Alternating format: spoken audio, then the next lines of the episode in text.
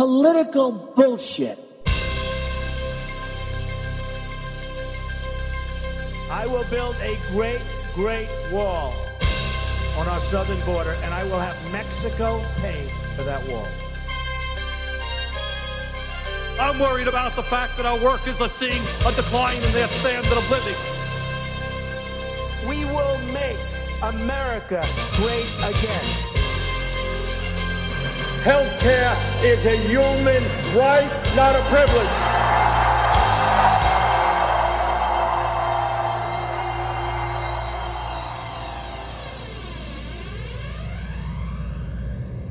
Welcome to episode 12 of the Last Resort podcast. I'm Steven Slama. Today I'll be giving you an update on the political climate. We've got a really exciting show for you today. We've got Joe Biden and Donald Trump attacking each other in new campaign ads. We've got Joe Biden's potential VP picks. I've got a huge update on Tara Reade and everything that's gone down on that front.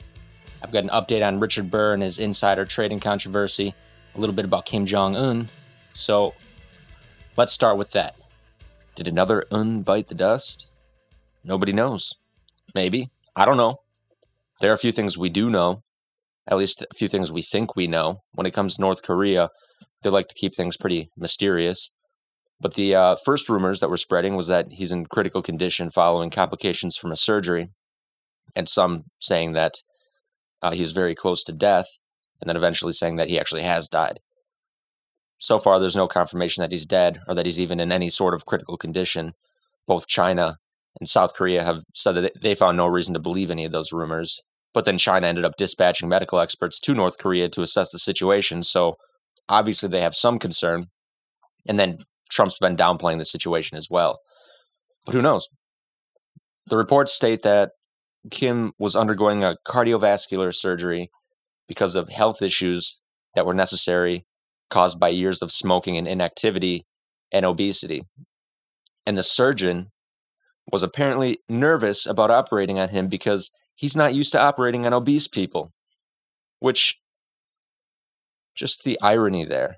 How, I don't want to say amazing, but it's, I mean, that's like the ultimate fuck you in the form of natural justice. That you starve your people for decades you force them to live in poverty while you fatten up like some kind of chubby guinea pig. And because you keep your country in solitude, your surgeons have no experience other than operating on skinny, malnourished bodies. And then suddenly you need to rely on them. And you plop your pudgy ass on that operating table, and they're just like, what the fuck is this? I mean, you could have at least had them practice on like a pig or something beforehand so they'd at least have a better idea of what they're getting into. Like familiarize, familiarize themselves with the territory that's your body.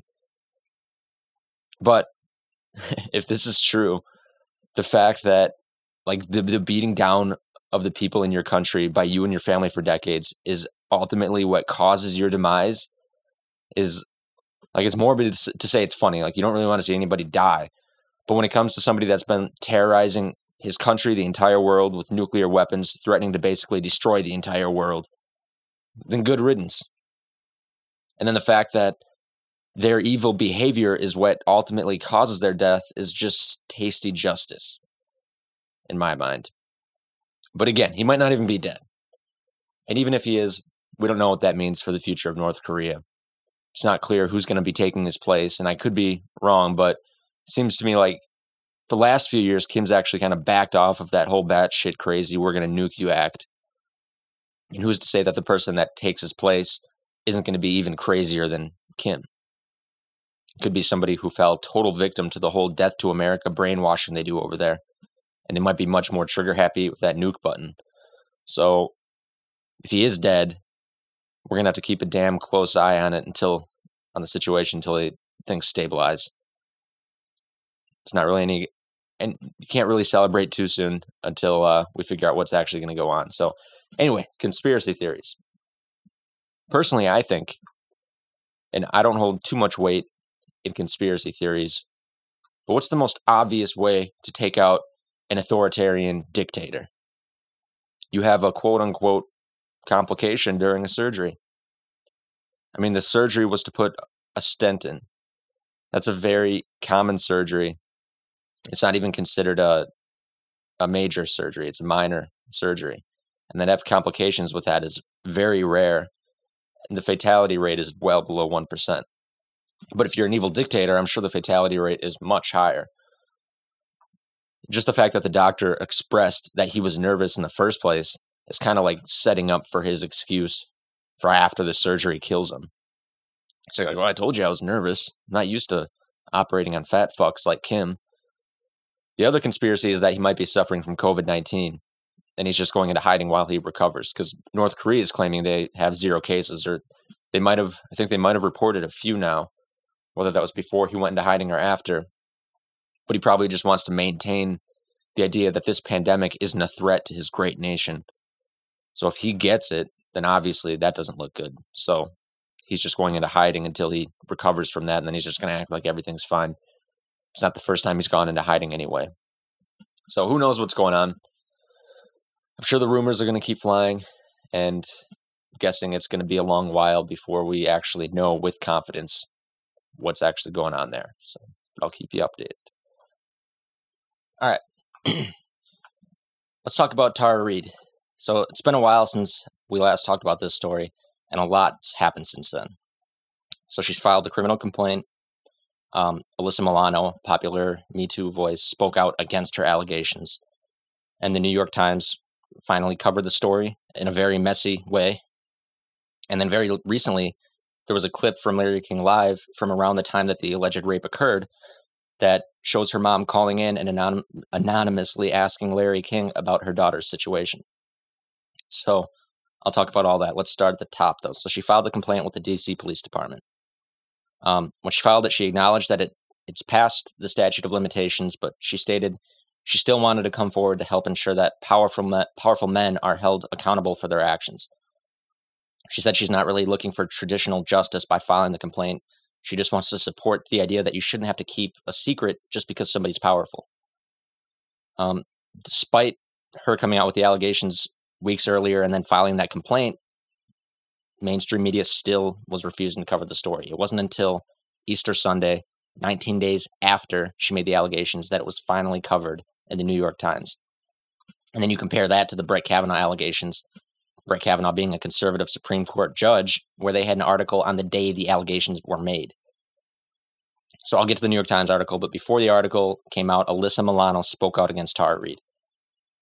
Um, so if you don't know, Alyssa Milano is a loud voice and popularizer for the Me Too movement. She's a supporter of Time's Up, the organization that told Tara Reade that they can't take her case because they can't aid in prosecuting a federal official as a nonprofit organization, which is a lie, a total lie. Um, she was very active in the Brett Kavanaugh case. She was even invited to attend the Kavanaugh hearing. And so, in those early days of the Me Too movement, she made statements like, I don't believe any man's misogyny should take precedent over a survivor's humanity. She tweeted another a separate tweet, you can't pretend to be the party of the American people and then not support a woman who comes forward with her Me Too story. She just said outright, you can't you have to you can't not support a woman who comes forward with her story. She doesn't say anything about you need evidence, this and that. You have to acknowledge these women when they come forward. You have to show them support. So she was noticeably quiet when Tara Reade came out with her story, especially considering she's a leader when it comes to women making the hard decision to speak out about their experiences. But then you learn that she actually has a personal relationship with Joe Biden, that she knows him very well. And then you see why she was quiet and her credibility crumbles right before your eyes.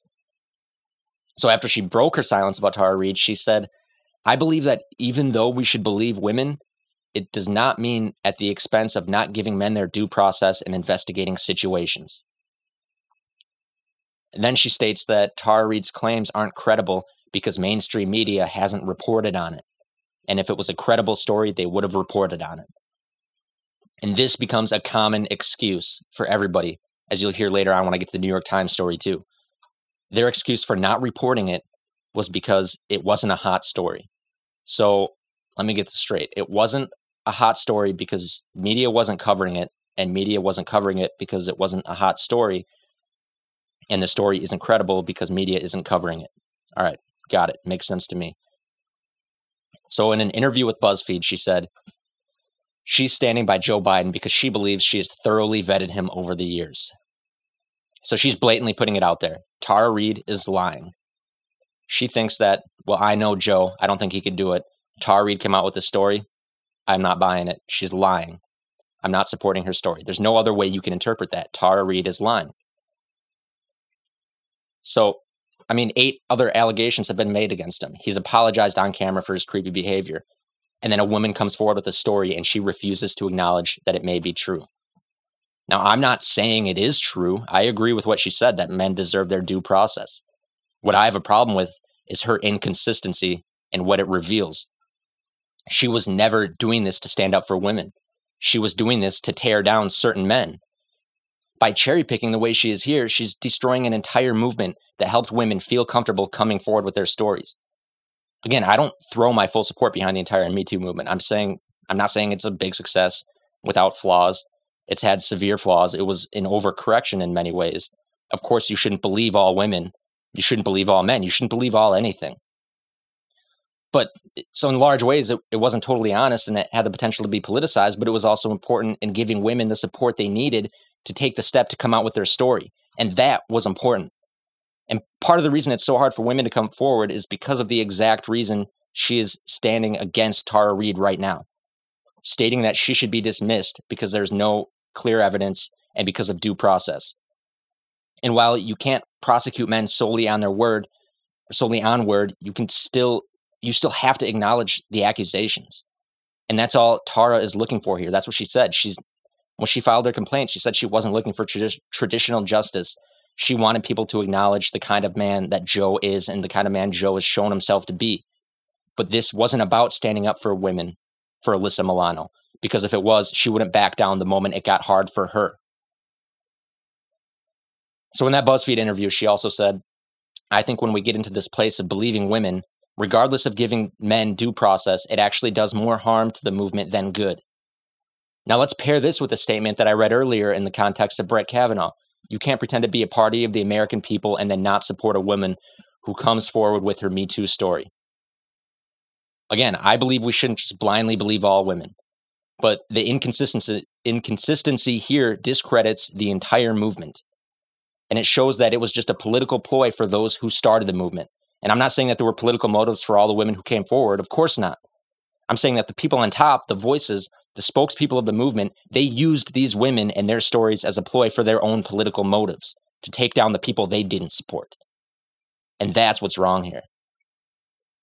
So, New York Times story. After Alyssa Milano broke her silence on the matter, the New York Times finally published a story as well. Um, the original story, as I mentioned, they ran the story 19 days after she came out with the allegation. 19 days. Shortly after Bernie dropped out, it was on Easter Sunday. It sounds to me like there might be some strategic timing going on here. And just like Alyssa Milano, the New York Times showed clear skepticism toward Tara's allegations in the article. So here's some of the key takeaways. Um, I'll just try and read them all and then give you my thoughts on them later.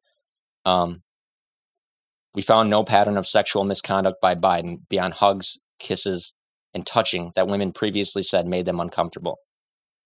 Well, actually, all right. So after they posted the article, I got to mention they ended up retracting the sentence and replacing it with a tamer one. But th- not that, just that. They tried to be all sneaky about it too. Usually, when you edit an article, there are notes mentioning the edits that took place, but they just removed part of it and then left no trace.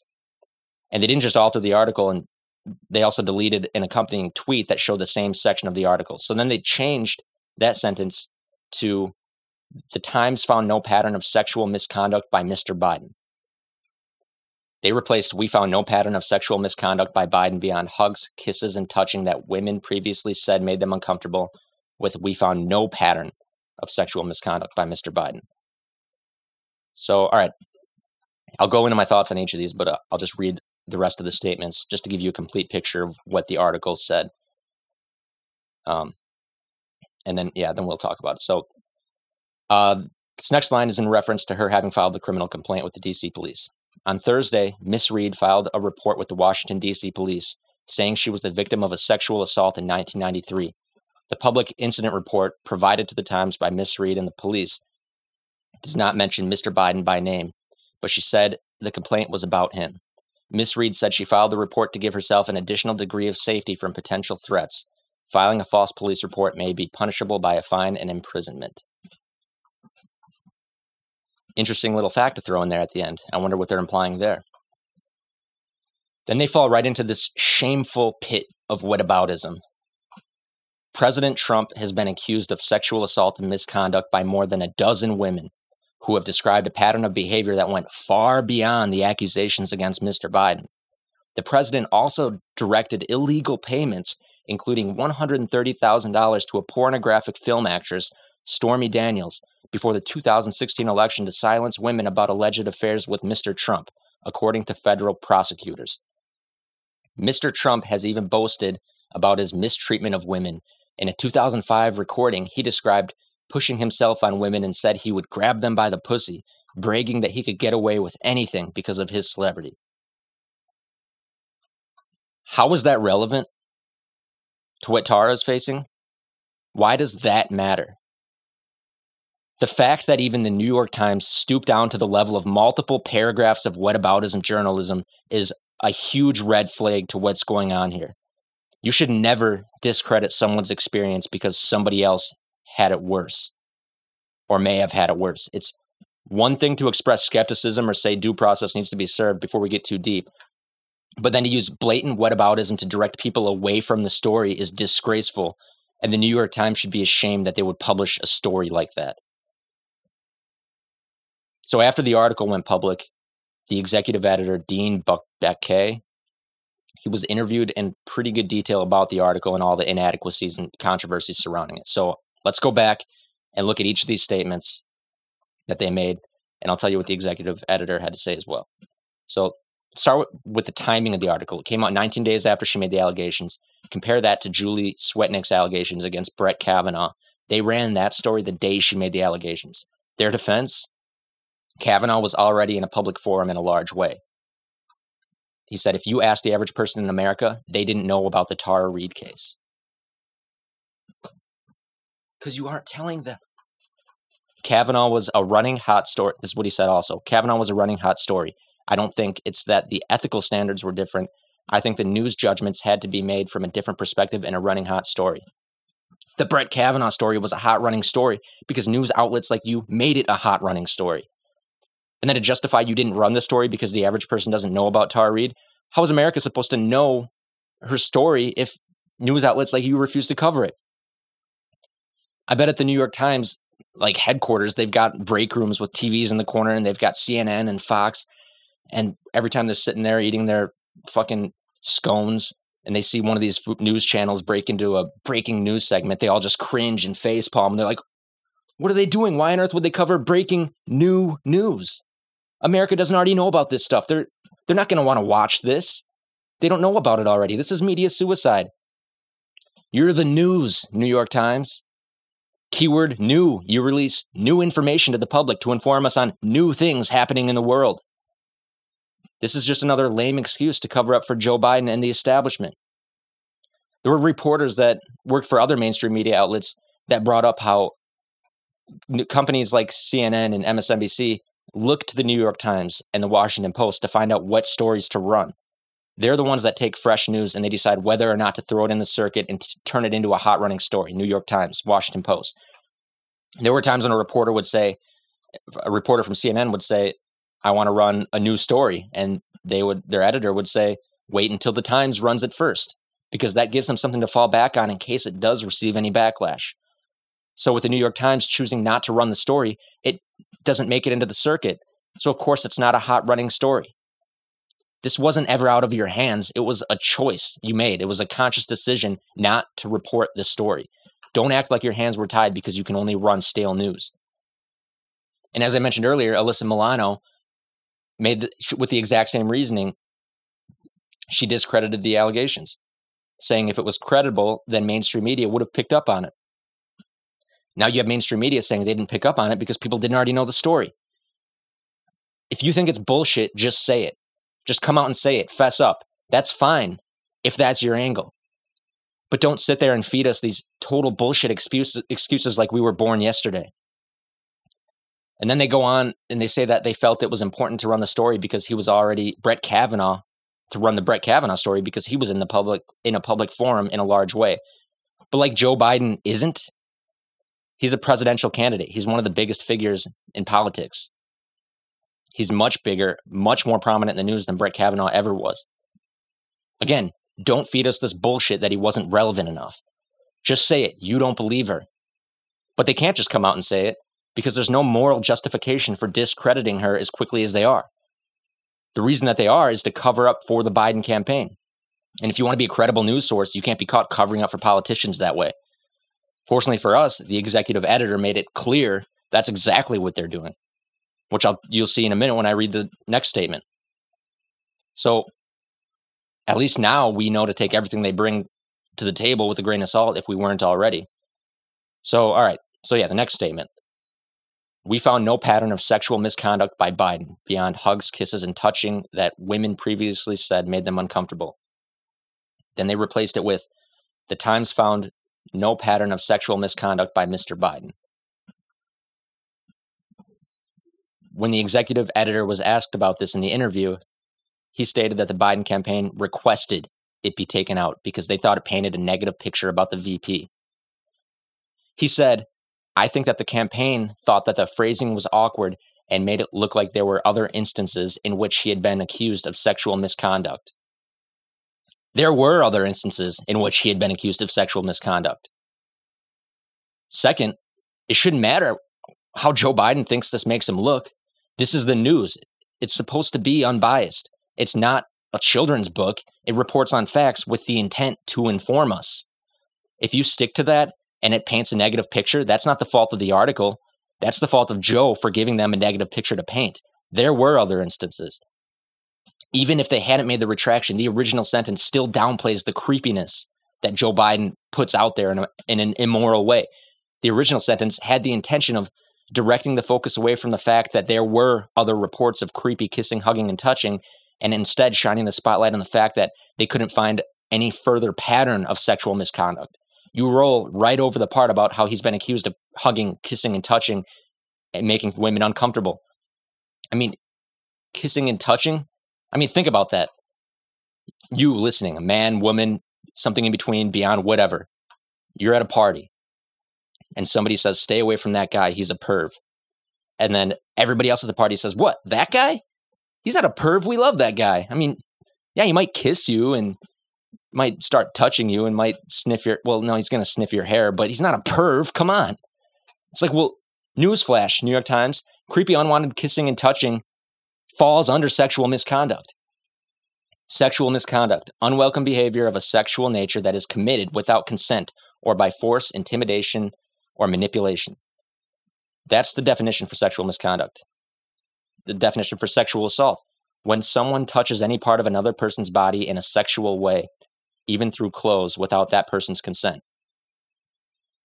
The definition for sexual assault might as well just be see videos of Joe Biden touching little girls on YouTube, because according to that definition, he was sexually assaulting those girls, sliding his hand over their chest, holding it there while they're clearly uncomfortable, trying to shake away from him at times, and he literally just holds them there, like groping them. It's disgusting. And they say, well, we haven't found a pattern beyond kissing, hugging, and touching. Oh, and one rape. Can't forget that. But it's just one, it's not a pattern, so nothing to worry about here, nothing to see. And and then the implication that the pattern of behavior he's displayed can be overlooked because it didn't go beyond that. Well, anything beyond hugging, touching, and kissing is felony sexual assault or rape. So they're like, well, he might have done those things repeatedly, but he didn't rape anybody. Well, except for that one. But we're all good here. So they're implying that any sexual assault that isn't full blown rape can be dismissed. And you almost forget that the article actually is about a rape allegation. It's a gross attempt to dismiss her story with an argument of, well, every other complaint against him wasn't rape, it was just kissing and touching. So let's just chalk that one rape, just chalk it up one for fun. Okay, so the next statement is the one about her filing a criminal complaint with the DC Police Department. Um, I'll just read the end of it here that con- contains the part I want to focus on. Miss Reade said she filed the report to give herself an additional degree of safety from potential threats. Filing a false police report may be punishable by a fine and imprisonment. So, this is clearly an attempt to paint a negative picture about Tara Reade. Just like Joe was afraid they were doing to him in an earlier statement that he had them switch. But the difference here is that the earlier statement about Joe was wasn't just a random fact thrown in there, it was a real fact. This is a random fact thrown in that implies she filed a false police report. Adding that statement, filing a false police report may be punishable by a fine and imprisonment, is just them injecting their own biased opinion that her accusation is false with no other facts. The statement about Joe that he had them cut out, no pattern of sexual assault beyond kissing, hugging, and touching, was literally a fact. It was an informative fact to let the reader know that the suspect in this rape allegation has a history of unwanted kissing, hugging, and touching, but not beyond, apparently. If you're reporting the facts, it makes much more sense for you to leave that in and take out your implication that you think she filed a false police report. So they asked the executive editor about this, and his defense was that you could just as easily imply the opposite. Would she lie in a police report knowing it's illegal to do so? So I guess you can't say for sure what the intentions are behind the statement, but to me, that's not the way it reads at all. It clearly sounds like they're implying that she filed a false police report. Now, this so then this next point wasn't in the article, but it's a common argument that you'll hear against Tara Reade in her story. Um, that her story is inconsistent. They like to discredit her, saying that she keeps changing her story. So I got to clear some air on that. So when they're saying she's changing her story, what they're talking about is the fact that she didn't tell the complete story when she first came out. She never actually changed it. She stopped short of just telling the details of the rape when she first told her story. And that's not unusual at all for a sexual assault victim to hold back at first. I mean, they're dealing with shame. They're dealing with the fear of the backlash they might receive. They're the fear of being smeared, like she clearly is right now. It's not uncommon. It happened. It's consistent with women in her situation. If you look at the Harvey Weinstein victims, they often told their stories slowly, revealing more information as they felt comfortable letting it out. And then you look at the actual piece of evidence that just came up that you don't hear them talking about. Um, one of the things is she said that she filed a harassment cl- claim with the Senate Personnel Office after the incident. And Biden rejects this, but the papers, the complaint is there. Her complaint exists in paper, in writing. The problem is that the complaint is under seal at the University of Delaware, and they're not required to make those papers public until two years after Biden leaves office. They can choose to le- release those papers, and they should when it comes to a criminal complaint, but they won't. Of course they won't. They're, everybody's covering up for the Biden campaign. Another piece of evidence that just came to light just a couple days ago, Tara Reade had mentioned that her mother called into Larry King Live after the incident asking for advice for her daughter. But Tara Reade didn't really bring up, she didn't know exactly when it happened. She didn't have too many details. But then an investigative reporter did some digging and he found the footage and he brought it to light. And you can watch it online. So the call was made during a program on Larry King Live titled Washington, the cruelest city on earth. And in the video, you can hear her mom ask, Yes, hello.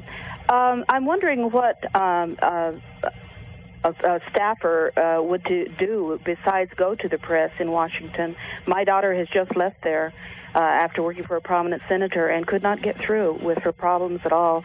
And the only thing she could have done was go to the press, and she chose not to do it out of respect for him. Or she had a story to tell, but out of respect for the person she worked for, she didn't tell it. That's true. Now you have people saying, well, she didn't mention anything about sexual assault. Well, that's true, but the entire point wasn't about getting into the details of the instance. It was about what options does she have in this instance. And you can't blame a mother for not going into the details about her daughter's sexual assault and rape on live television.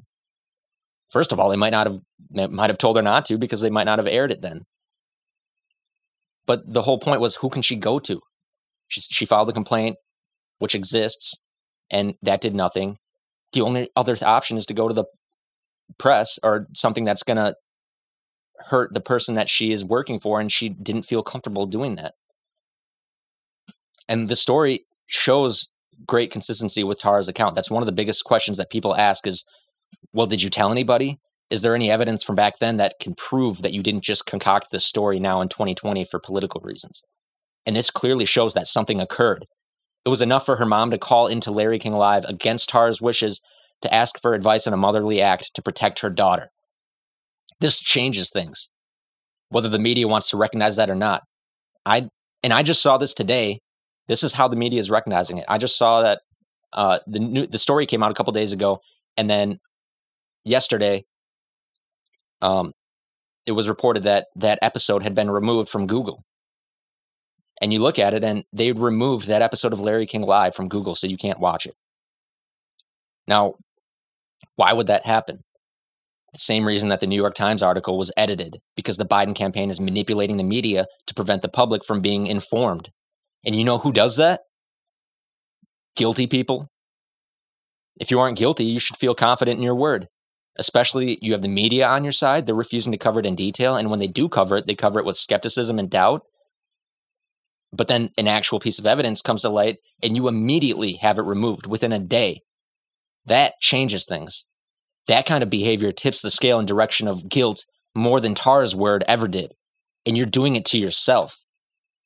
It changes things, whether mainstream media wants to recognize that or not, which frankly, I don't even care anymore. I hope people see that this is a real issue. I hope they see that mainstream media refuses to cover it like it is one. And I hope it degrades their credibility because they have no credibility if they want to use their power as the primary news source of this country to control a narrative instead of inform the public, their degradation can't happen soon enough. All right. Let's move on to the headlining act of the year Joe Biden versus Donald Trump. And the attack ads have begun, and it's already a huge mess. um, all right, let's listen to the first one that Trump came out with a couple weeks, the first big ad that Trump came out with attacking Joe Biden a couple weeks ago and I don't know how to play videos. So I'm just probably going to play the audio and then post a picture or something so you don't have to like stare at me as I watch this video. This is a crisis. This is no time for Donald Trump's record of hysterical xenophobia. Biden's son inked a billion dollar deal with a subsidiary of the Bank of China. China is going to eat our lunch? Come on man. They're not bad folks, folks. Since the outbreak, the Communist Party has been mobilizing overseas organizations to buy local supplies and send them to China. It is in our self interest that China continue to prosper. What a beautiful history we wrote together. Banning all travel will not stop it. The president is right. The travel restriction on China, as every public health official we've talked to said, bought the country time. That was a very smart move right there. Hysterical xenophobia. Fear mine. Xenophobia. I complimented him on uh, on dealing with China. I'm not going nuts. All right. So this ad does two things. The first one is obvious. The other is still still obvious, but it's just not quite as obvious. So first, it attacks Joe Biden. And this attacks him on like every single front possible. The his call Joe calling the travel ban xenophobic, and then his personal interest in supporting China, his relations before and during. They briefly mention his son Hunter. They even throw in things about his cognitive decline, saying he forgot, saying I'm not going nuts at the end. So if this is the first ad that the Trump campaign is coming out with, then Biden's in for a bumpy road because they're making it clear they're not going to hold back on anything. And you wouldn't expect them to. Why would they? Why would they hold back on him? And everybody was flipping out at Bernie for continuing to run because they thought that he would hurt Joe in the race against Trump. Well, first off, Bernie couldn't have said anything that Trump isn't going to bring up. And the only thing that that softball primary race did was not allow the people to properly vet who we decided to run with against Trump. If these issues had been brought up, his relationship with China, his son Hunter, his trade deals, him supporting the Iraq war, maybe we would have thought that maybe he isn't the strongest guy to put up against Trump. I mean, he has the most ammo against him for Trump to use. If that stuff had been out in the open, the people would look at that and be like, yeah, maybe he's not electable. Maybe that's just a lie that the media is telling us because they want somebody who's going to push the status quo. They want some kind of neoliberal hack in office and not somebody who's actually going to work for the American people. Maybe they would have seen that. That's why they were pressuring Bernie to drop out and not to attack him because They were afraid that would happen. I mean, compare it to Bernie, Trump versus Bernie. Bernie's been consistent throughout his entire career. Trump would have had a hell of a time trying to conjure up real attacks on him. The only thing Trump would be able to come up with are misleading tactics, screaming socialism, communism, Venezuela, things that aren't even relevant to Bernie's political views at all. Joe has real ammo that Trump can use against him. But the other thing that Trump, the Trump campaign does with this ad is not just attack Joe, but he further deflects blame from our poor response to this pandemic off of Trump and onto China. The main theme throughout this video, other than Joe has bad judgment and is losing his mind, is China. Basically, this is all China's fault. Look how Joe stood up for them until the end, where he flip flops and says he supported Trump's moves against China. It just keeps pushing that narrative that, look, China, there's a lack of transparency. There's reason to throw blame on China. Just forget about Trump over there. He didn't do anything that bad. So it's pretty smart how they didn't just attack Biden in that one ad, but they pushed the narrative that China is to blame for the situation we're in right now. But they didn't push it in a totally obvious way. Obviously, it's not true. Um, Trump is to blame. He's he's been setting us up for failure for the last four years. So, but all of you know that. So uh, let's look at the Biden campaign. Um, they put out an ad that was seemed like a direct response to this one. Uh, let's take a look at that. He failed to act. So now Trump and his allies are launching negative attacks against Joe Biden to hide the truth. Here are the facts. Joe Biden warned the nation in January that Trump had left us unprepared for a pandemic. Then, Biden told Trump he should insist on having American health experts on the ground in China. I would be on the phone with China and making it clear we are going to need to be in your country. You have to be open. You have to be clear. We have to know what's going on. But Trump rolled over for the Chinese. He took their word for it. The president tweeted China has been working very hard to contain the coronavirus. The United States greatly appreciates their efforts and transparency. China, I spoke with President Xi, and they're working very, very hard, and I think it's going to all work out fine. Trump praised the Chinese 15 times in January and February as the coronavirus spread across the world. It's a tough situation. I think they're doing a very good job. Are you concerned about its potential impact on the global economy? I think that China will do a very good job. Trump never got a CDC team on the ground in China. And the travel ban he brags about? Trump let in 40,000 travelers from China into America after he signed it. Not exactly airtight. Look around. 22 million Americans are out of work, and we have more officially reported cases and deaths than any other country. Donald Trump left this country unprepared and unprotected for the worst public health and economic crisis in our lifetime. And now we're paying the price. All the negative ads in the world can't change the truth. So he seems to be like trying to out China Trump with this ad. It's like, well, I mean, he points out that, yeah, Trump's failure to act is responsible for the crisis, but he leans way too heavily on the let's look at China card. There should have been very minimal substance on China's lack of transparency being the reason we're in this crisis. Because while that was a factor, that was a sliver compared to the platitudes of other ways that Trump failed us with this crisis. He cut funding to the CDC several times throughout his, his administration. He cut pandemic preparedness teams. He failed to keep up with the federal stockpile of medical supplies and equipment. Despite anything China did, we still knew a pandemic was coming. It was going to come eventually, and Trump cut all of the preventative measures that we had in place. I mean, there's a video that's going viral, viral right now of Obama back in like 2014, and people are saying, like, "Oh, Obama called it. He knew it. He somehow knew that this was going to happen." It's like, no, that's not. That shouldn't be blowing your mind. Everybody knew this was going to happen. This isn't a surprise. That's why there's pandemic prevention and preparedness programs in place. We know what's going to happen. It's inevitable. Obama wasn't like somehow calling it when nobody else knew. Everybody knew.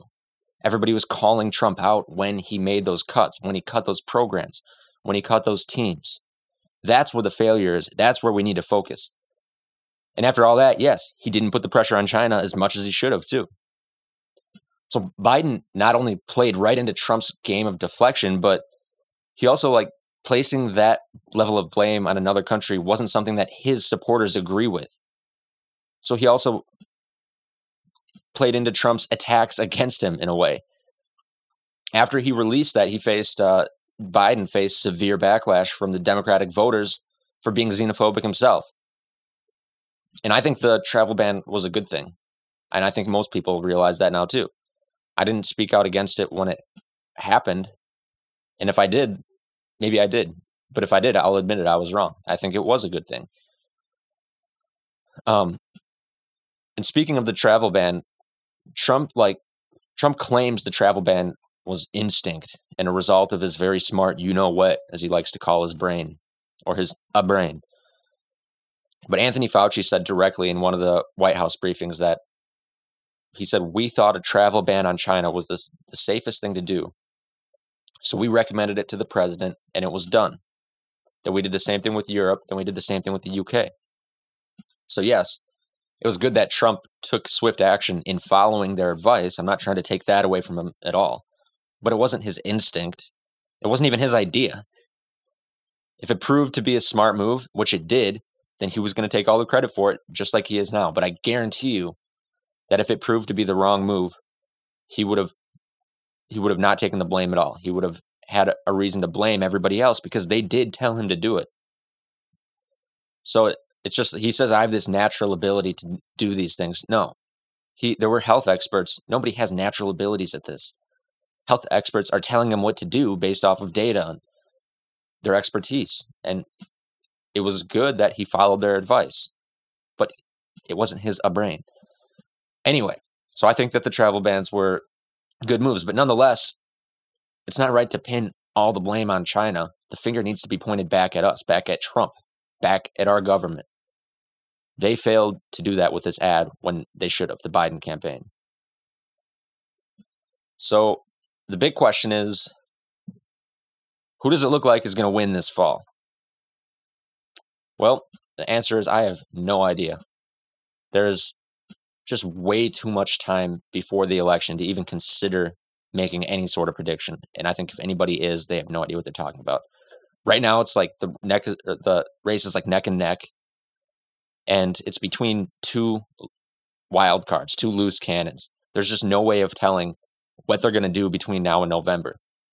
The only thing we know for sure is that it's not going to be a smooth ride. There, there are going to be some big things that happen between now and November.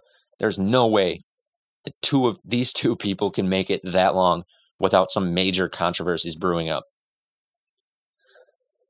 So we're just going to have to, yeah, I mean, as things develop, I think it's going to become more clear but right now it's not clear at all.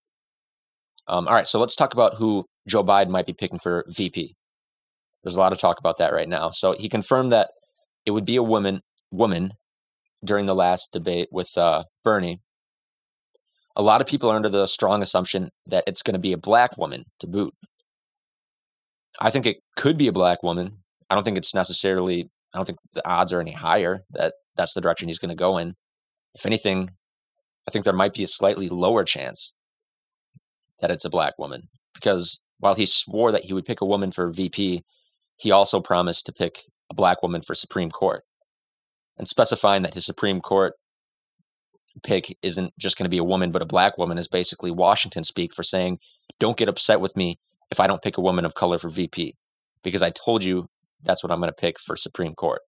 So he's just making sure all of his bases are covered. So I don't know how narrowed down his mind was when he made those statements. If he was still bouncing around a list of 10 names or just a few, if he had his mind nearly made up, then it's likely he worded it that way for a reason and for that reason. If not, then it's still up in the air and it can go either way. Um, I don't think the odds are any higher though. But the way I see it right now, there are a few options that I think are a possibility, but they're unlikely, somewhat unlikely. And then there's a couple that I really think it comes down to that I think it's going to be between. Um, so the most popular choice for Joe Biden himself and for a lot of the Democratic base is Michelle Obama. A lot of people are talking about that. You know, we eight years of Obama Biden, why not eight more Biden Obama?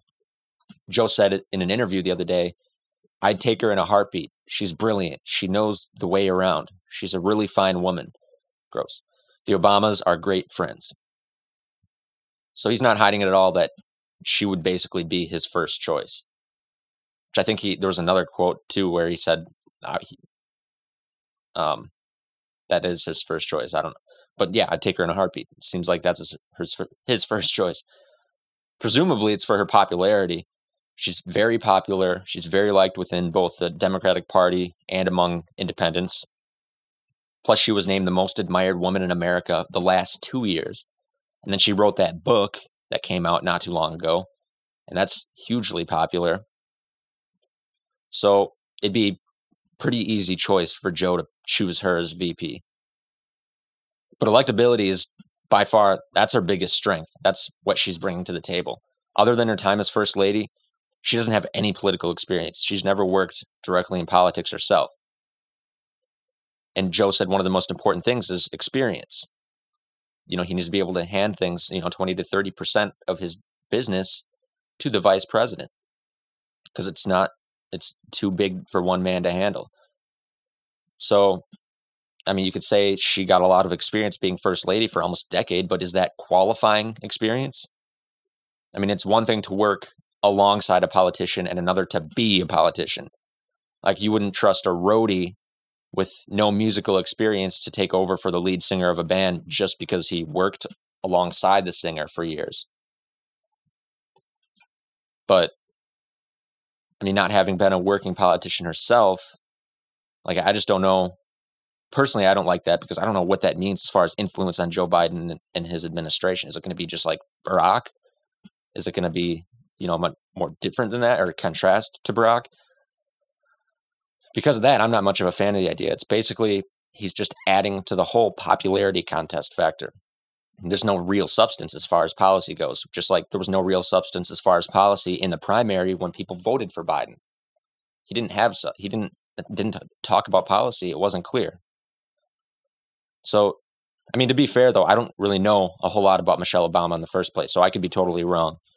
Maybe she has very defined views that provide a clear idea of what she stands for and what she would do in office. But overall, I just don't see any reason for choosing Michelle Obama other than the fact that she would increase his chance of winning more than anybody else. But then you consider that Biden lacks enthusiasm and he's going against Donald Trump, electabilities might just be that much more important than everything else. But I hesitate to say that because if it was more important than everything else, then his best choice for VP that would increase his chances of winning more than anybody else would clearly be Bernie Sanders. I mean, he chooses Bernie as VP. He gets the best of both worlds. He gets all of the blue no matter who people, all of the centrist Democrats, and then he's going to get all of those progressive Democrats as well. The you know the blue no matter who progressives are already voting for him, but the never Biden progressives, a large chunk of them are going to vote for him too if Bernie is on the ticket as the VP. Especially for reasons I'll get into later. But having said all that, Michelle Obama is clearly Joe's number one choice. But that's that's if he was given the choice. Because the other side of this is, unfortunately for Joe, she has zero interest in holding any sort of political position. And she said it directly several times. In her book, she said, I'll say it here directly. I have no intention of running for office, ever. It's about as clear as you can be. And then there was a podcast interview last year where she talked about how after being first lady for eight years, there's no anonymity left. And that prevents her from living a life comparable to an average American living in America. She said, So I don't know as much as I would want to, to be in a political position of leadership, to kind of know what are you feeling? because you can't experience life behind a tinted window in a car. So we sacrificed that, and that's not a complaint. But if I'm going to be a leader, I've got to be in there. I've got to be able to be in there overhearing people's truths and really being able to see their pain without it being filtered through the veil of me. I think those are very fair points. And I think her bringing it up like that, like hearing that almost makes me want her to be Biden's VP now, Biden's VP now because she's basically saying she's too honest and moral to run for office, which I'd rather have somebody a little out of touch, but with a functioning moral compass in office than what Congress and the White House is full of now. extremely out of touch people who have long since ditched their moral compasses. And a friend and advisor from Michelle said, Let me be very clear. It will never happen. She has committed her life to public service and she's going to use her incredible platform to be a force for good, but not in politics. And then even Joe Biden said, I don't think she has any desire to live near the White House again. And that's when they asked him, um, he was talking about how much he'd love to have her. So it sounds pretty clear that there's no chance that she would say yes to Joe's offer if he makes an offer. And that's my assumption as well. I don't think it's going to happen, but I don't think it's impossible either. I don't think we can totally throw it aside, even despite her saying it as directly as she had, because Barack said he wasn't interested in running in the 2008 presidential race, and look how that turned out. He ended up not only running, but winning twice. And another thing is, when she refuses the idea of running for office, she has the main reason of saying it's not, it wouldn't be the right thing to do. She wants to de- dedicate her time to public service. She wants to do good. Well, right now, we're facing a Biden versus Trump presidential election. Most notably, we're facing another Trump election. And I think that everybody can see that Trump's odds of winning are getting bigger and bigger with each passing week. I mean, Biden is doing far worse in the polls versus Trump than Hillary was in 2016, and she lost. So I think if you ask the question in this context, she might change her mind. If you say, the best thing we could do for the American people is to kick Donald Trump out of the White House, that would be more beneficial than any program or charity that you start. And our best shot at doing that is with you on the ticket. People chose Obama Biden for eight years before Trump. It might take Biden Obama to kick him back out.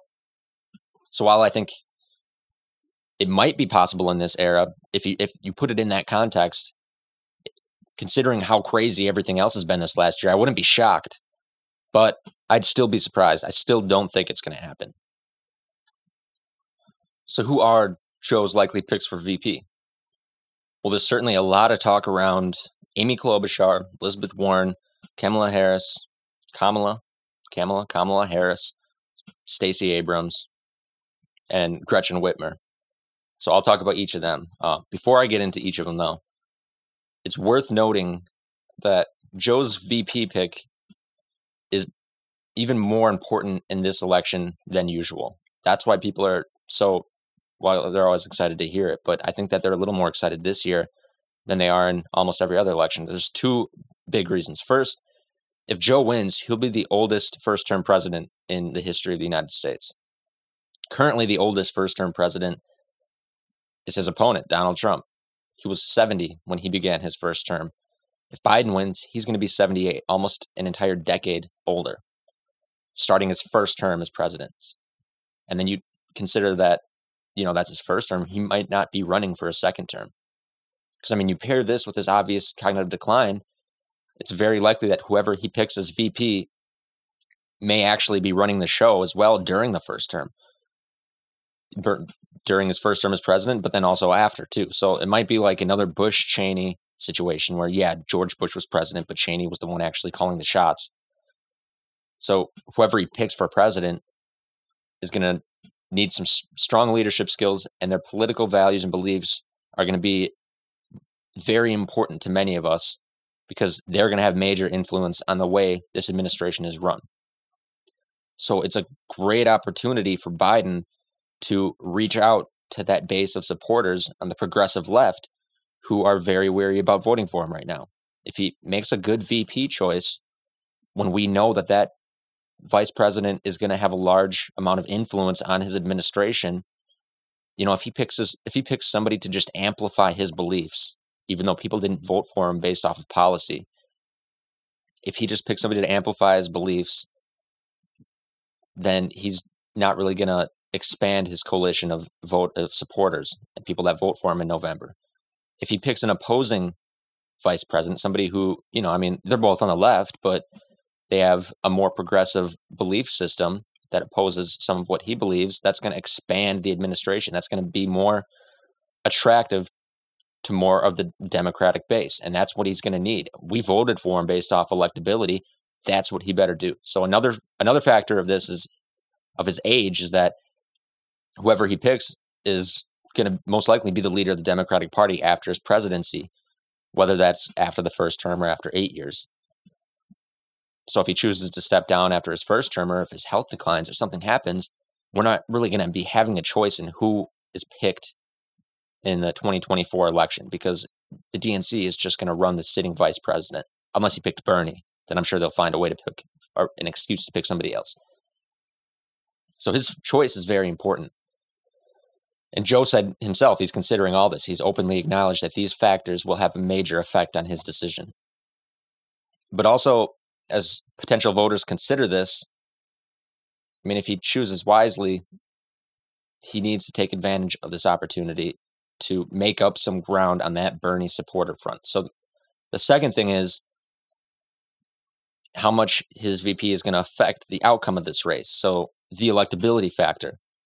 It's projected to be a very close race. The results are basically neck and neck right now.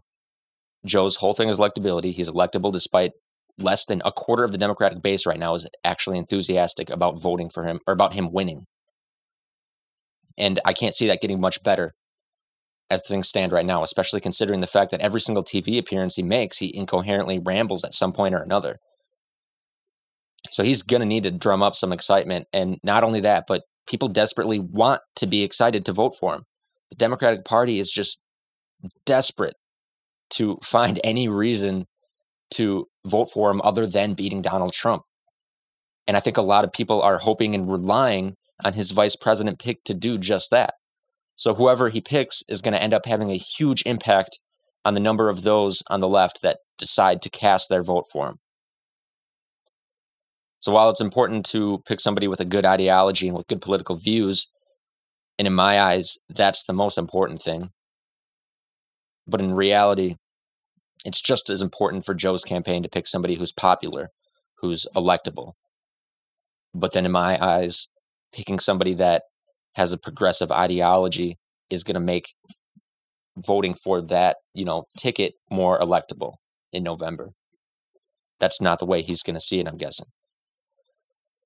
Um, so with electability, that that's no doubt why he committed to picking a woman months before he even needed to make a choice.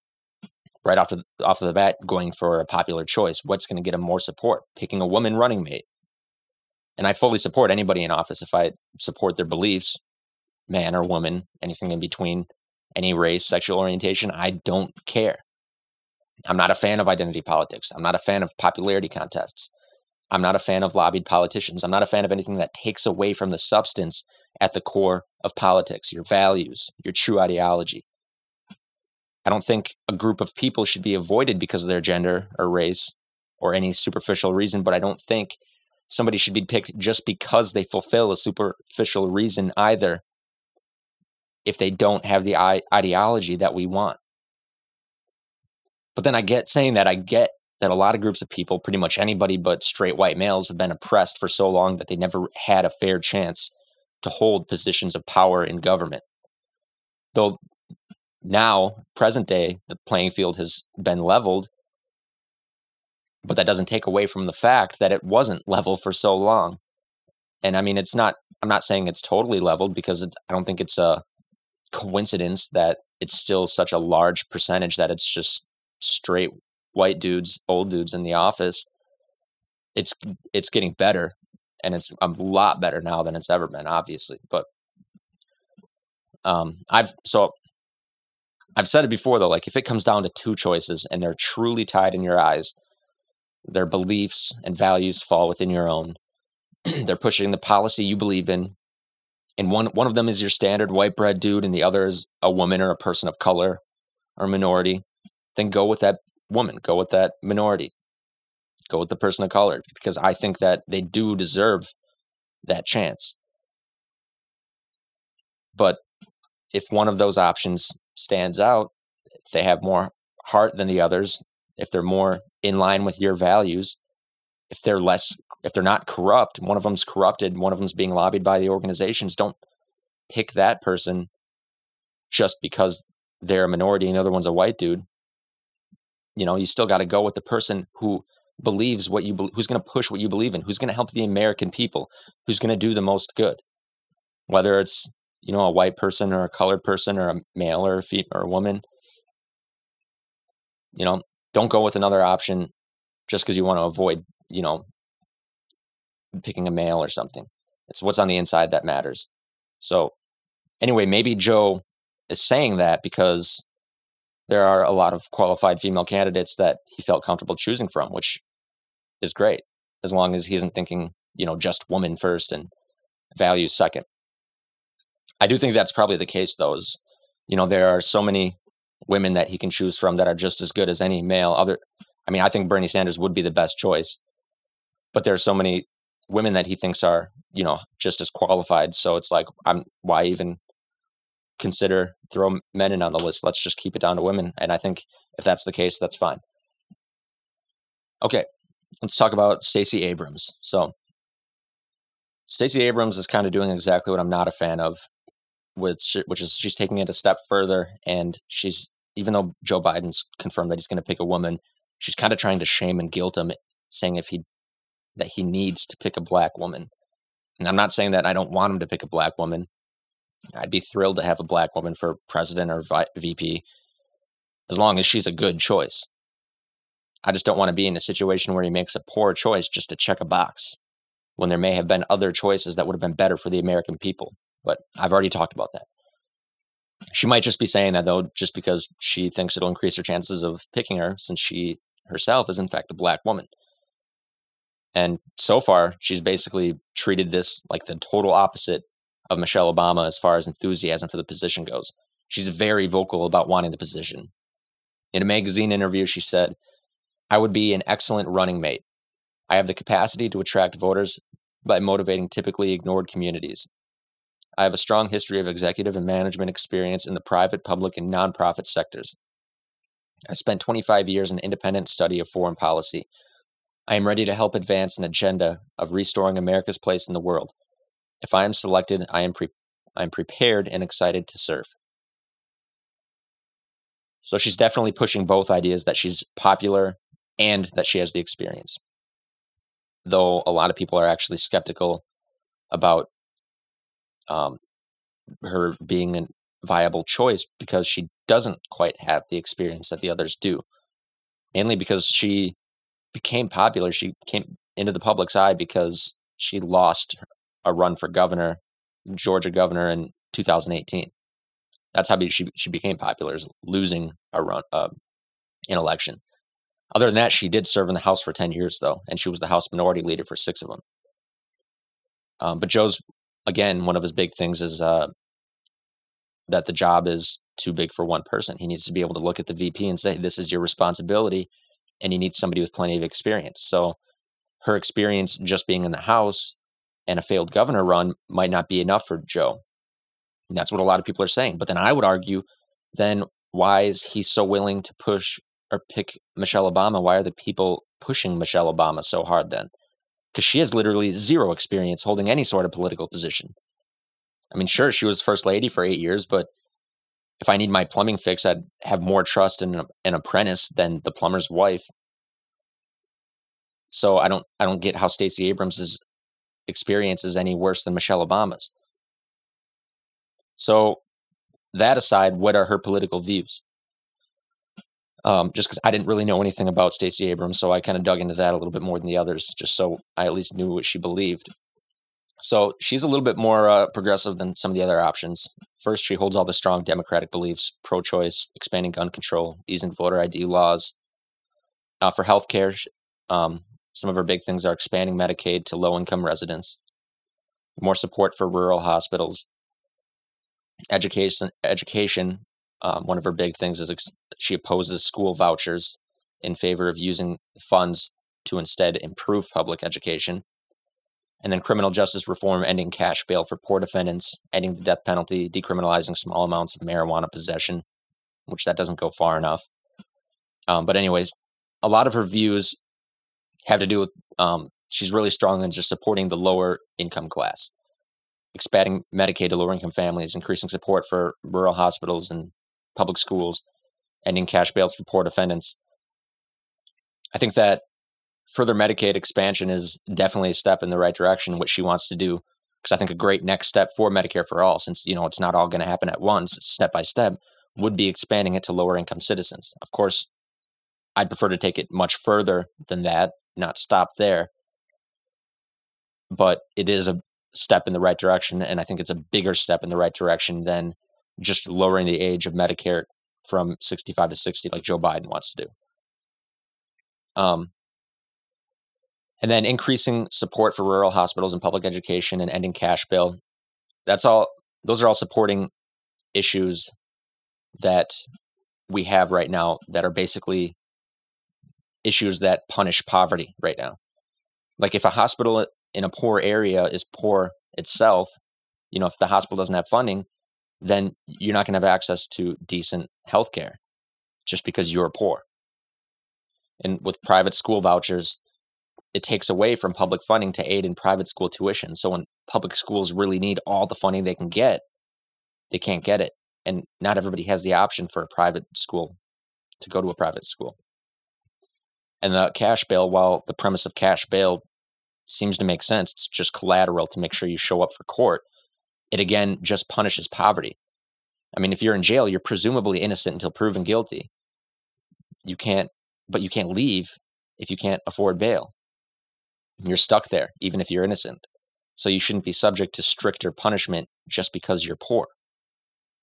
So, despite the, I mean, she's got a, a little bit more of a progressive agenda than some of the other options that I think are more likely, not more likely, actually, some just some of the ones that it comes down to. Um, but people aren't taking her seriously as an option. A lot of people are just actually laughing at her gung ho ness of just saying, I think he should pick me just outright because that's very unpolitical to say it that way. Um, but she continues to keep fighting for it more than anybody else. I think everybody else is just kind of playing it cool, like yeah, that'd be nice. Um, another huge favorite that many are assuming is a shoe in is the other progressive option, Elizabeth Warren. She actually has also expressed clear interest in the position. She was asked in an interview, I don't have the exact wording, but it was a pretty direct question like, would you accept if Joe Biden asked you to be his VP? And she answered also in a kind of unpolitical fashion with just a straightforward yes.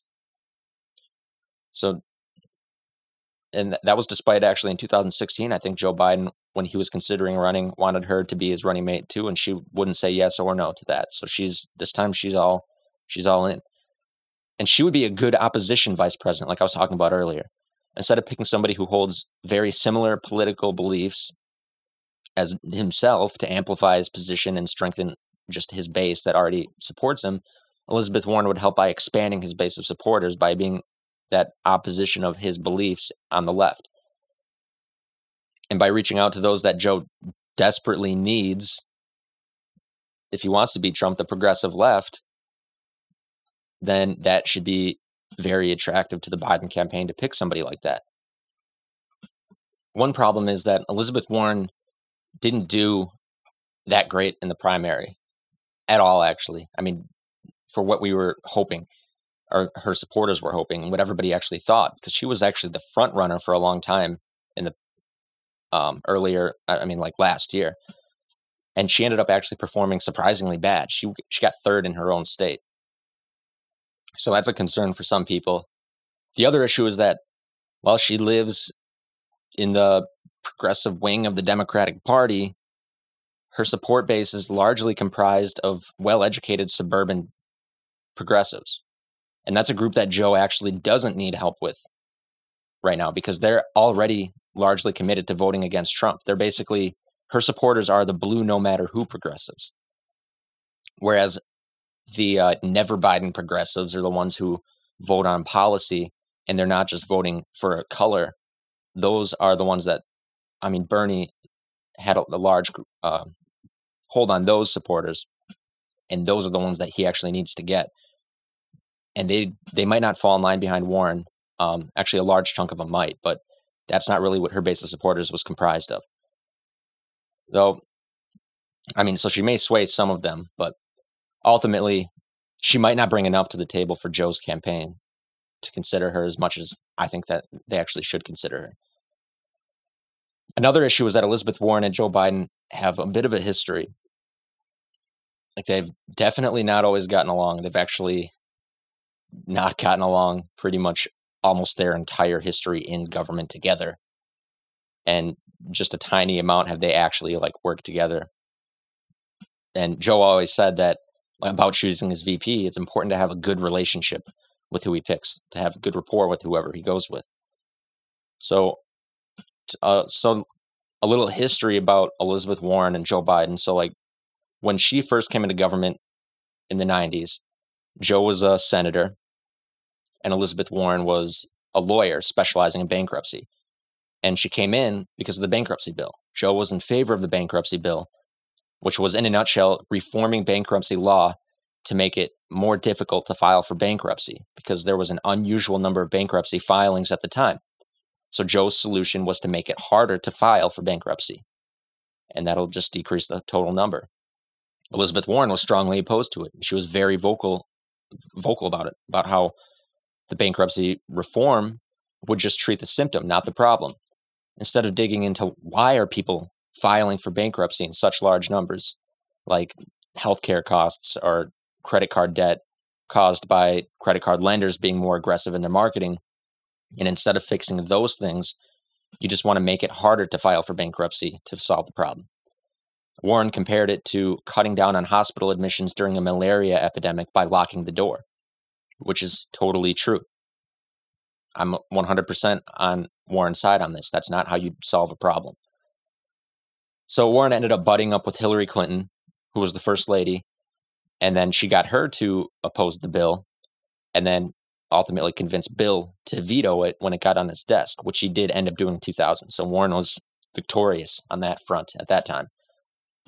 Then years later, the same issue came up again, the bankruptcy bill, during the Bush administration this time. And Warren again became very vocal about it. And this time she started singling Joe out specifically by name. She was saying Joe was doing the bidding of the cluster of financial companies incorporated in his state because Joe was the senator of Delaware, and that's where a large number of major banks and credit institutions base their operations out of. Like you might notice if you ever get email from a major financial institution or if you get spam mail from a credit card company, it often comes from Delaware, more specifically Wilmington, Delaware, a lot, just because they have more laxed laws on those um, for credit card institutions. So they base their operations out of there, out of Delaware. She said banking and credit credit lobbyists have been trying to change the bankruptcy law for years. The current bill was stuck in conference between the Senate and House until Senator Joseph Biden of Delaware, where many bank and credit card issuers are incorporated, agreed to vote with Republicans on almost all the issues that were holding up the bill. She was basically calling out Joe for being a wolf in sheep's clothing. And she didn't stop there, there were several articles and speeches made attacking Joe repeatedly, and Joe speaking on the Senate floor in retaliation. There's even a video you can find online of the two of them sparring in 2005. It was a 15 minute heated debate. And you can tell that they're they're at odds with each other. Um, but in the end, this time the bill ended up passing. And then, just a side note, they published studies a decade after the bill had passed to show that the bill actually never did crack down on bankruptcy abuse the way that they thought it would or Joe Biden thought it would. Ultimately, it just made it more difficult for people to file for bankruptcy when they were in financial financial distress, the people that actually needed it. Exactly what Elizabeth Warren is warning of. And Biden's history is just riddled with this type of stuff. Just bad decisions that hurt the American people because he whether he's working for the financial institutions in the state that he's senator of, or if he just has bad judgment, probably the former. But then, almost a so a decade later, she becomes a senator, and Joe Biden's the one that swears her in. The two seem to be pleasant towards each other, like they're over their differences. And Biden even like whispered to her on a hot mic, "You gave me hell" or something. But they were laughing; it was all good. But then her time in the Senate during the Obama administration ended up getting a little bumpy again. This time, she was in direct opposition to not just Biden, but Obama herself. Obama calling her out by name at times. But then, like I said, in 2016, Biden was considering running for president. and he leaned very heavily towards Elizabeth Warren as his running mate. She seemed to be his number one choice, but she wasn't straightforward with a yes or a no. So, so is the past in the past? When he said it was important to have somebody he had a good relationship with, was he saying that with her in mind, letting us know he wasn't really considering her for this this time around? Not to mention the tweet that he sent out when she dropped out. We need you in the Senate, implying that she would be staying there. But overall, if these last couple months showed us any have shown us anything, it's that you can't really be surprised and things can change in a heartbeat. So I think she's still a pretty strong contender. She would help broaden his support base. She's shown strong leadership. She has plenty of experience. She can destroy on the debate stage. Her obliterating Bloomberg at, in his first debate was one of my favorite moments of all time, favorite debate moments. And I'm not like a huge Warren supporter, but she's she's shown very strong debate skills when she actually comes out. So I wouldn't rule her out by any means. Another favorite is Kamala Harris. She's a really strong contender and a huge favorite right now. And her ideology falls very closely to Joe's as a centrist that's ultimately in favor of upholding the status quo. On top of that, she's gained a lot of popularity in her presidential run from last year. But one issue is one of the things that gave her the traction during a presidential run was a spar that she had with Joe Biden during one of the debates. She called him out for opposing busing back in his early days in the Senate 40 like 40 years ago. And she attacked him with enthusiasm and passion and it was like a standout moment in the debate. One that elevated her for her strong debate skills, but then it also gave her some negative attention for strongly starting to divide the Democratic Party, as some people thought. But then she dropped out, and Joe showed her that there were no hard feelings. He said, You ran a hell of a race. The biggest thing we can do is make Donald Trump a one term president. So I'm coming for you, kid. Which sounds like he's strongly considering her for VP. Like it sounds like he's basically saying that. But uh, if he did pick her, she's definitely going to be one that amplifies Joe's campaign. She's not going to add a ton to the electability factor other than her checking both of those popularity boxes of being a woman and being black. But other than that, her ideology just falls right in line with Joe's. She's not really aiming for any major reform or change. If it's not broken, don't fix it, or just put on your blinders and pretend it's not broken so you don't have to acknowledge it. For Joe, it's aviators. But if, regardless if Joe wants somebody he can trust to run with 20 to 30% of the business as president, like he said, she's probably his best choice, or what he would consider his best choice. That's not who I want to see at all. That's not going to help get my vote at all. Um, the last person I think is a serious contender is Amy Klobuchar. Personally, I think it comes down ultimately to Kamala Harris and Amy Klobuchar more than anyone else. Like Kamala, her political views are similar to Joe's, and she's also shown very strong leadership in her time as senator. She's possibly the most productive person in Congress. Out of all 100 senators, she ranked first in most bills signed into law. And then it's rumored that she cracks the whip pretty hard in the office too. She has one of the highest turnover rates for employees. So that good leadership is a good thing to have too for vice president if Joe wants to consider somebody who might be taking the reins after he's done, possibly after the first term. And while she wouldn't expand his coalition as far as moving his base of support as farther to the left, since she has the same political views as him, she does possess another important attribute of being the senator of Minnesota. Because the Midwest holds some huge battleground states that could very easily decide the election this year for as close as it is. Trump surprisingly took both Wisconsin and Michigan in 2016, which could have ultimately cost Hillary the election. With the race being that, like looking to be that close again, if she can help him get more of that Midwest vote, then she might be a shoe in. So I think it comes down to whether he wants to pick somebody that holds similar political views, amplifies his position, or if he wants to reach out to a more progressive candidate that opposes his views but would expand his base. And Amy Klobuchar is a little bit of both. Um, not the opposition, but she can expand his base by um, getting more of that Midwest vote, which isn't expanding, you know, people that are more progressive, but it's just getting the important Midwest vote. So I think that, you know, between picking somebody who amplifies it or picking somebody who opposes his views, more progressive candidate. I think considering the fact that the media sold everybody largely not largely solely on electability. And that's why a, a huge portion of those that voted for him did vote for him. Nobody cared about his policy. They didn't vote for him because of his political views. They voted for him because he was the one that we were told would be Donald Trump. They sure as hell better go with option two, picking somebody who's more progressive and can expand his base. He can't abandon his new electability niche in favor of amplifying his neoliberal centrist political views of upholding the status quo just because he opposes a more progressive agenda. That's what the people want. If he can pick somebody more progressive to beat Donald Trump, he needs to do that. He can't just risk not being Donald Trump because he wants his views and only his views. The American people are more in favor of a progressive agenda than a centrist one, the Democratic base. So he can't just choose to ignore that fact, and especially can't choose to ignore that fact and ultimately lose the election because of that. Um, so another person everybody's talking about is uh, Gretchen Whitmer, the governor of Michigan, who's been at odds with Trump the last several weeks.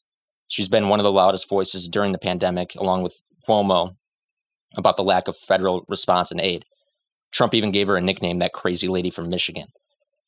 And she claimed she was unable to get to order medical supplies for her state after Trump ordering the states to take care of themselves and was told by the companies that the federal government instructed them not to sell medical supplies to her. So, needless to say, she came out as a major figure. There's a lot of talk of her as a potential VP, and she was also Joe's first guest on his new podcast, which also spread a lot of rumors. And when Joe was asked about his list of potential VP picks, if it got longer during the course of the pandemic, specifically talking about Gretchen Whitmer, he said, She didn't make my list longer. She was on it before the pandemic. But then she was asked directly. She made it clear that she was not really considering the position. She said uh, her list, her hands are full with COVID 19. She's only 15 months into her job that took her two years to get and she's not focused on national politics whatsoever at the time, but she's honored to be considered. So I don't think she's too realistic of an option, but I think there are a couple of reasons that she might actually she should be up for further consideration. One, um, well, for the Biden campaign at least. One is similar to Klobuchar, Michigan and Wisconsin, Pennsylvania, all major swing states that swung the wrong way in 2016. Other than the lockdown protesters, she's very well favored in Michigan, so she might help him get more of that vote that Midwest vote, especially the way she's lashed out at Trump.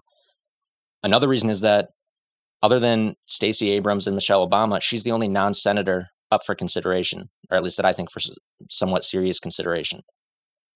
And that's an important thing to consider that a lot of people aren't talking about. The Republicans have had control of the Senate since 2014, and this November there are 33 seats up for election. So the Democrats need to win back the Senate, and if they want to, they're going to need to win more seats they're going to have to take more seats from the Republican Party to take control of it. And if Biden picks a senator for VP and they win, that's just going to cost them another seat in the Senate, which could ultimately cost them control of the Senate. And it could be argued that taking control of the Senate is just as important as winning the presidency. So I think considering those two reasons, and then also if if Joe really wanted her as his running mate, though she says she's fine where she's at as governor with no intention in changing that, if Joe really did want her, I think after some real conversations, she might change her tune. I think if it really came down to it, then she might actually change her mind. So, but at this point, I don't really consider her a viable option above the other three that I think are more serious Klobuchar, Kamala, and Warren. Now, who is the best option? Who would Joe's very best option be for him, for us, and for beating Donald Trump? Bernie Sanders. I said it earlier, it would be Bernie Sanders. And like I said earlier as well, just the mention of Bernie for VP calls for immediate dismissal. But why? Why do we have to dismiss Bernie as VP? He would increase Biden's chances of winning more than anybody. Michelle Obama, the one group of voters that Biden really struggles with is young voters, especially progressive young voters. He got like 15% of the young vote for those 45 and under in a lot of the states. And who does Bernie do particularly well with? Young voters. They voted for Bernie in droves. Like 80, 85% of the of people 45 and under voted for Bernie in a lot of states. It would truly expand his coalition in the way he needs to, and they would almost surely beat Trump if it was a Biden Bernie bill. But again, the DNC doesn't care about beating Trump as much as they lead on. That was all just an act, that was a narrative. Their number one priority was to keep Bernie as far out of the Democratic Party as possible. If that weren't the case, if they were truly wanting to beat Trump, they wouldn't have pushed out the candidate with the best odds of beating Trump in a head to head. And they would at least consider him now for VP. And I would vote for Biden for sure if Bernie was on the bill, considering the way, like, that way he's going to get some real influence. And if Biden doesn't continue after his first term, then you could see Bernie grabbing the baton and taking it all the way in 2024. But they would never allow that. That's why Joe committed to a woman VP so early on. So there wouldn't be any pressure to put Bernie in any real position of power. At least I, think that might have been a, a huge factor. I mean, you don't hear anybody considering it at all. And everybody should be. It's 100% the smartest decision decision that Bernie could make for his campaign. And it's the best chance that he has at beating Trump. Swear to God, if it didn't save again, I'm to flip the fuck out. All right. Next, I have a quick update on Richard Burr and his alleged insider trading. So, just to refresh you, uh, since it's been a while since we last talked about this, Richard Burr is a senator, and he's the, the chairman of the Senate Intelligence Committee who came under fire for selling large amounts of stock right before the market crashed. So the timeline goes like this He attends a confidential meeting on the coronavirus where he receives classified information about the potential for an incoming pandemic after the meeting, he tells the public that not only is the coronavirus situation that's coming out of China nothing to worry about, but also that our economy is in great shape to handle a pandemic. Then he turns around and he sells over a million dollars worth of stock, like $1.7 million. And then in private meetings with investors, he warns them that the coronavirus has the potential to hit us with another Spanish flu like pandemic. So, highly unethical and highly immoral, but also highly illegal you can't use classified information that isn't available to the public for personal financial gain. That's why most members of Congress either put their financial assets in a blind trust or they have a financial advisor that makes all their investment decisions for them. This isn't only just to avoid the temptation, but also to cover your ass in case something fishy happens like this. Well, Richard Burr doesn't have his assets in a blind trust, and he makes he admitted he makes all of his financial decisions on decisions on his own and he claims that despite receiving confidential and classified intel, he can block all of that out somehow when it comes to his money and use only the public information to make his decisions. And to give you an idea of how major these trades were, he sold approximately $1.7 million worth of stock in just a few days, like six days after he received the information. His net worth is approximately $1.7 million. Selling your net worth isn't just your standard day to day trading. That's oh shit level trading. And it's it's going to be hard not to sell stock that you know is going to plummet when you have that much tied into it. That's why you have to avoid that temptation in the first place with the blind blind trust. But he didn't do that, and now the FBI is investigating him, and they happen to dig up more corrupt corrupt activity. Back in 2017, he sold a house that he owned for nine hundred thousand dollars. It was an off market sale a little uncommon, but that's nothing to worry about. I bought my house off market. But he bought the home and he sold it for 900,000. He bought it in 2003 for 525,000. According to tax assessors, while the value of the home went up substantially, it was only valued at $797,000 when he sold it in 2017 for 900,000. So he sold it for over $100,000 more than its market value. Okay, well maybe he just had an eager buyer. Well, he did. The buyer was a powerful lobbyist group that has a history of donating to Burr's campaign and had done business lobbying before Burr's committees in the past.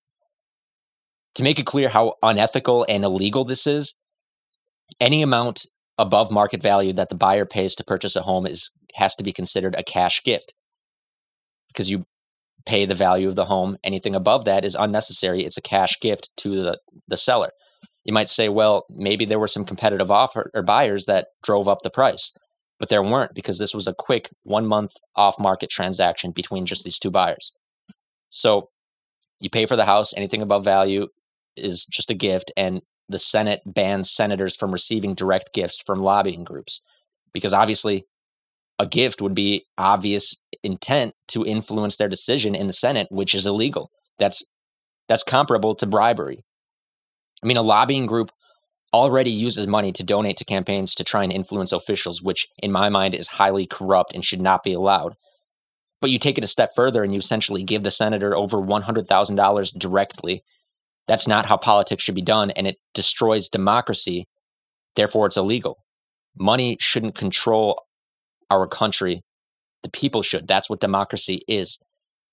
And like I said, this is revealing a pattern. There's likely a lot more corrupt activity. Now that we've discovered this, there's likely a lot more activity that he's participated in that we just don't know about yet. Because oftentimes, like, especially what you're seeing with Richard Burr here, once you start that sort of behavior, you don't just stop because you already took that first step. It's easier to take the second step just a little further. You take it a little further until you're in so deep that even an obviously blatantly corrupt move like selling $1.7 million worth of stock right before a market crash that you received classified intel about seems like a reasonable action to take. I mean, that should seem obvious to anybody that that is going to be called out. But he's gotten away with things in the past enough that he thinks he can get away with it. And then you start small and then you get big until you get busted. I mean, this house was sold three years ago and it slid right under the radar and nobody even raised an eyebrow. I mean, it was slicker. There were a few more moving parts. It was more covered up. He was more careful. And then he gets away with that. He moves on to another and another until he reaches just a little bit too far. And this time he's busted. And that's exactly what we're seeing here. The insider trader trading isn't just a senator being busted for one corrupt action. It revealed a rabbit hole of corrupt activity because of one slip up. I can guarantee you these two actions are not the extent of his corrupt history. Whether or not we're actually going to be able to uncover more of it is another thing, because he was likely much more careful when he took those first steps into douchebag politics, letting money whisper sweet nothings into his ear. But I, I hope that we can reveal more of his corrupt history, but we'll just have to wait and see. And I'll keep you updated if I if anything else comes up. So, all right, folks, that's actually all I've got for you today. Um, so my next episode is going to be on COVID nineteen related news. I'll talk about Trump saying that we should inject disinfectant, and then blatantly lying to our faces saying it was sarcasm, even though his base of supporters spent the prior 24 hours defending it as being out of context and misunderstood. That was hilarious. Well, actually, it it was hilarious. Then it became not hilarious because people actually started drinking like bleach and stuff. So, not that funny. Um, I'll talk about the lockdown protests, states opening up um, early, like Georgia and Florida opening up their beaches, and all that other good pandemic news. So, stay tuned for that. Also, I got to mention I'm on I'm on Twitter, I'm on Facebook, YouTube, Instagram, all of those now. So follow me on Twitter at at Pod Last Resort. I couldn't get Last Resort Podcast. That was the best name I could come up with. If it helps you remember, it's like podcast, Pod Last Resort. Um, and then you can search for Last Resort Podcast on Facebook, YouTube, and I'll release smaller clips of each episode